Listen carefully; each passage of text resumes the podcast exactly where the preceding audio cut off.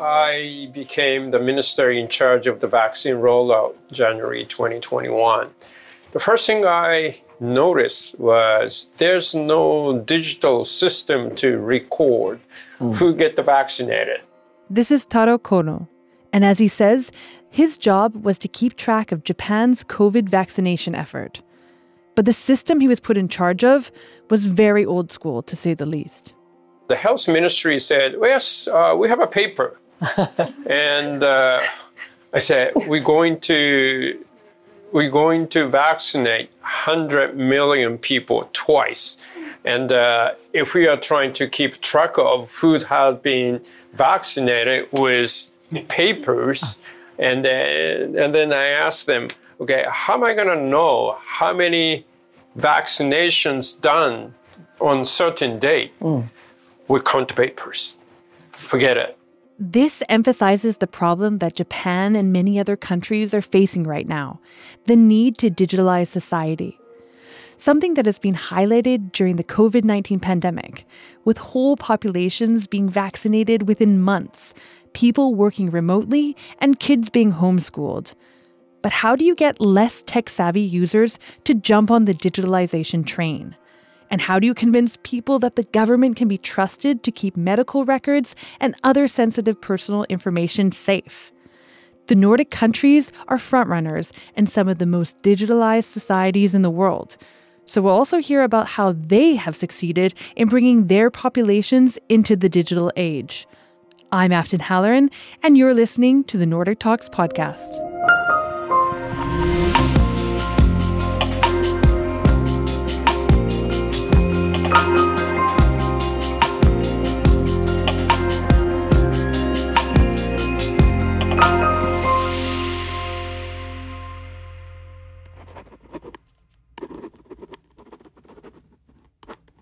Since the invention of the printing press some six hundred years ago, we've written, printed, and kept important information on paper and sent it around the world. But the computer and internet have, to a large extent, made the necessity to use paper redundant. Now we can store important information and access it easier and faster. But in many places, the digital revolution is just getting started. One of these places is Japan, where Taro Kono is a member of the Liberal Democratic Party. He served as the Minister of Digital Affairs since August two thousand twenty-two. We are going through a digital transformation. A lot of Japanese, when they hear digital transformation, what comes to their mind is uh, the movie by Charlie Chaplin, The Modern Times. A movie about a man struggling to survive in the modern industrial world, with new jobs and ways of life, and with desperate employment and financial conditions. A situation in which many draw parallels to when considering the challenges of the digital transformation. But to those who may think so, Taro has a reassuring message. We're not trying to create a society like that. We are trying to create a society where you can actually, you know, uh, sit next to uh, your grandmother and take care of them, uh, talk to them. So in order to do that, I think we just have to use the technology so the less number of people could take care of the same number of people. So that's what we are trying to do. And they're going to be a big, big hurdle, and uh, it's going to be a long way. Figuring out what to do with the aging population is one of Japan's biggest challenges. They're the country in the world with the highest share of people over the age of sixty-five. Actually, it's every third citizen, and it's going to be even more in the next fifteen years. So Japan needs to put a lot of new digital systems in place, not only to cut down on the paper bureaucracy, but also to free up caregivers of the elderly. Japan's losing population. I mean, we're losing half a million a year, right? And we are aging, society is aging. They're going to be more frail senior people. And we need to stand by with them. We have to take care of them. But if the population is going down, but the people over sixty-five's number is increasing, if we continue business as usual, we're not going to be able to take care of them. Luckily, there are some countries that have been successful in making the digital transition. Take Denmark, for example. What we've done in Denmark is the past twenty-five years, we worked actually on our digital journey. And one of the key words here is cooperation. This is Rikke Hougaard Zeberg. She's participating online in this Nordic Talks event held at the University of Creativity in Tokyo, Japan, arranged by the Nordic Embassies and the Nordic Innovation House Tokyo. As the former head of the Danish Digitalization Agency, Rikke has been a significant part of the digital transformation in Denmark. So what we did back twenty-two years ago was that there was a task force formed. That task force ended up formulating a nationwide digital strategy, making Denmark one of the first countries in the world to do so. What we actually did manage was to build slowly an infrastructure in Denmark. This infrastructure is what we're using today for all the public sector and also private sector uh, digitization. And um, the infrastructure consists of some key elements, and we are keeping on building on that. One of the key elements is that all Danes have an electronic I D and a digital mailbox where they can receive letters from their doctor, bank, or the tax authorities, for example. Also, a part of our uh, digital um, infrastructure is that we have a citizen portal and we have a business portal, but the citizen portal called the citizen dot d k um, is actually you access to all public sector in Denmark. You can find all forms, all things you want to do and interact with the public sector where you beforehand had to go to, to the different uh, authorities. Now you can go uh, with the citizen portal and, um, and and do your business. You use your E I D to identify yourself, and then you can do everything you want to do. You can, if you need social welfare, you can apply for it there. You can, uh, if you have your children, child want to go to kindergarten or school, you can uh, put it on waiting list there. You can change your address. Um, you can see your doctor results, your covid nineteen um, test answers. Um, so this infrastructure uh, is basically used by all Danes now. But the authorities didn't get the Danes to use the electronic I D, the digital mailbox, and the digital portal by forcing them to do it. When the laws were made that this was mandatory for the citizens, there was an exception. So you had an opportunity, if you not had a computer at home um, or you were not able to use a computer, you could still have a paper trial. And actually, we had a goal that eighty percent of the Danes should use this uh, digital solutions. And today, it's ninety-two percent of the Danes who actually use it and uh, have a high satisfaction. Denmark can also brag about having the highest rate of elderly people in Europe who use the internet. But as Rikke admits, it hasn't always been smooth sailing. We also have elderly people who has a hard time keeping up with the speed and the, the oh. hasten of society at all. But we have to remember that in the paper trail world, there's also elderly people or people who not have the best skills, who are having a hard time keeping up with the forms, understand forms, uh, understand the dialogue with the public sector. And, and that's, that's not something that created in the digital world. That's a problem we had dealt with for many years. But actually, the digital uh, solutions also give opportunities to communicate in other forms. You can make uh, small videos, or you can make small interactive things on the internet who actually make it easier to understand also for disabled people, um, like when you have a hearing problem or, um, or if you're blind. Or th- there's some there's also solutions digitally which actually make it easier for the group who's normally is, um, is uh, having a hard time uh, dealing with the public sector. Helping people to see the advantages of digitalization is key to active participation in digital transformation. That's the message from Henrik Johansson, who's also taking part in this Nordic Talks event. He's been working on digital solutions for companies and platforms such as Spotify and Crypto dot com.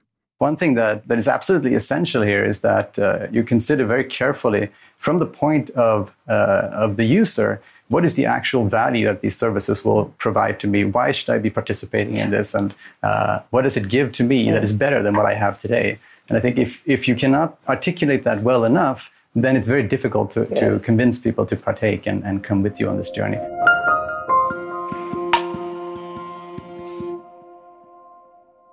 Making people see the advantages of digitalization is not always enough to convince them to come on board. Assuring citizens that they can trust the authorities with their data is also very important. According to Taro Kono from the Japanese parliament, it's important to look at the issue of trust from two standpoints. One is about feeling secure that the authorities can protect your data from being hacked or stolen. And the other is about trusting the people within the authorities to handle your data. If we put the medical record or oh. bank transfer or whatever, uh, someone who's authorized to use this information, uh, sh- are they are they going to misuse that? Mm. Or they're going to do what they're supposed to be doing? Mm. So it's okay to do the tax return as long as Uh, the tax office use it for proper purpose. Mm. But if they misuse it for other things, mm. or the police agency misuse my mm. record for something else, mm. that's different kind of thing. Right. Talking to Rikke, who's been working on this issue for years, building trust takes a lot of work. But trust can vanish in an instant if it's misused. Trust is very, very hard to build, but it's very mm. easy to lose again. Mm. And I think it's correct that the Scandinavian countries and, and Denmark, they, the citizens have a very high degree of trust to begin with. And um, then when you have these systems, um, you can't afford to have a lot of failures, because then people are starting to mistrust them. Mm. Our E I D, we had it for more than ten years. There's been six billion transactions um, with the E I D, and very, very few um, um, accidents or incidents where it, it got stolen, but but it has happened. And actually, there's just been some cases in Denmark now where where some thieves have been very creative and, and standing by the physical mailbox, because you get a little card with numbers on in Denmark uh, to, to use for your E I D, then been standing waiting for the mailman to show up um, with this card, and then stole it. And, and that has started a discussion on, on the trustworthiness of the E I D.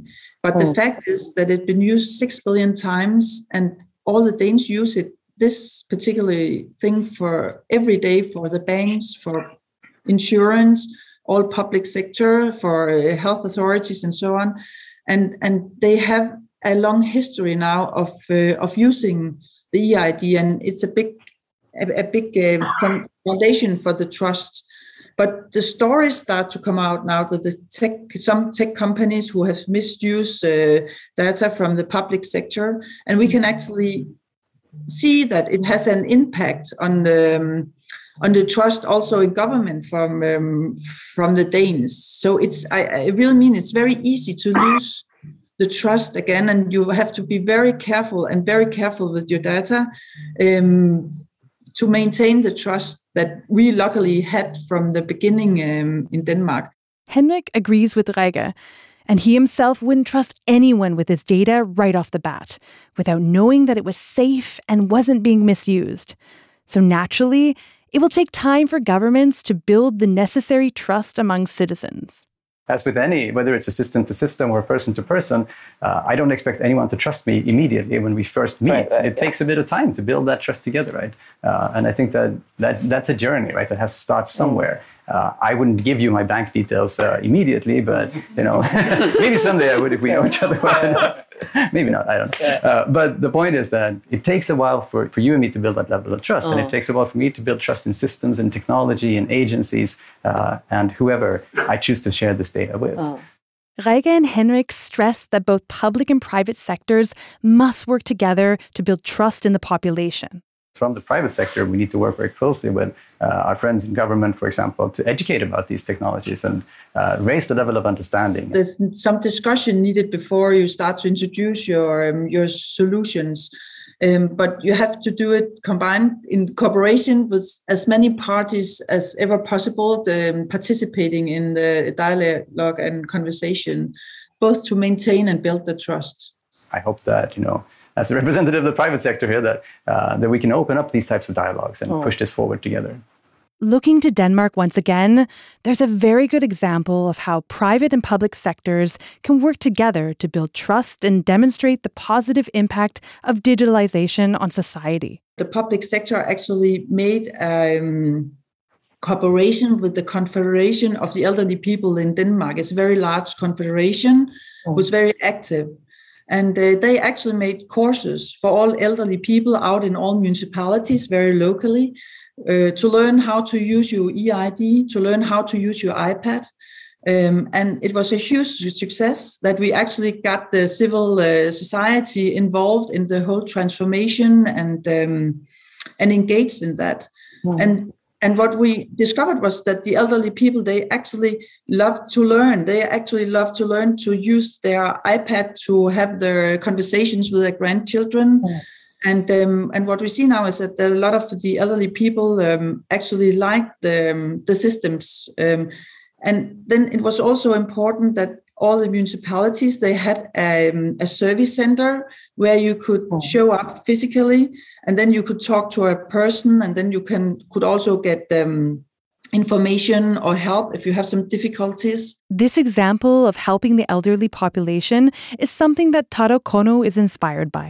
We are soon terminating the telephone service for the old style oh. cell phones. That's so everyone would have to move out of so-called uh, Garake mm. to smartphone. I see, I see. And uh, then I think we need to probably create some kind of community uh, center where uh, senior people could go there with their new smartphone, mm. learn how to use it. Mm. And then we can start including those senior people into mm.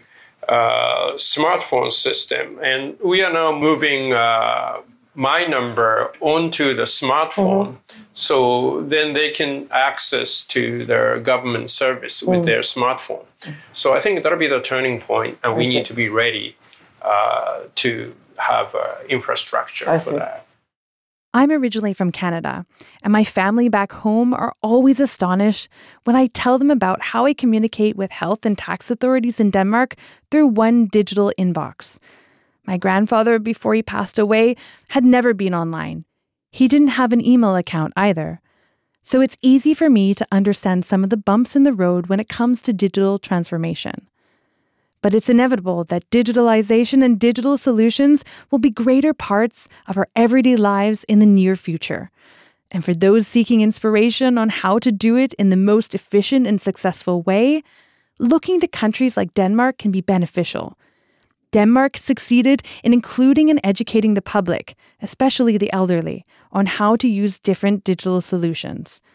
And of course, a high level of trust from the public has made the digital transition very successful. In the future, we will probably see even more cooperation between public and private sectors when new digital solutions that can benefit us all are being rolled out. Something my grandfather would never have imagined.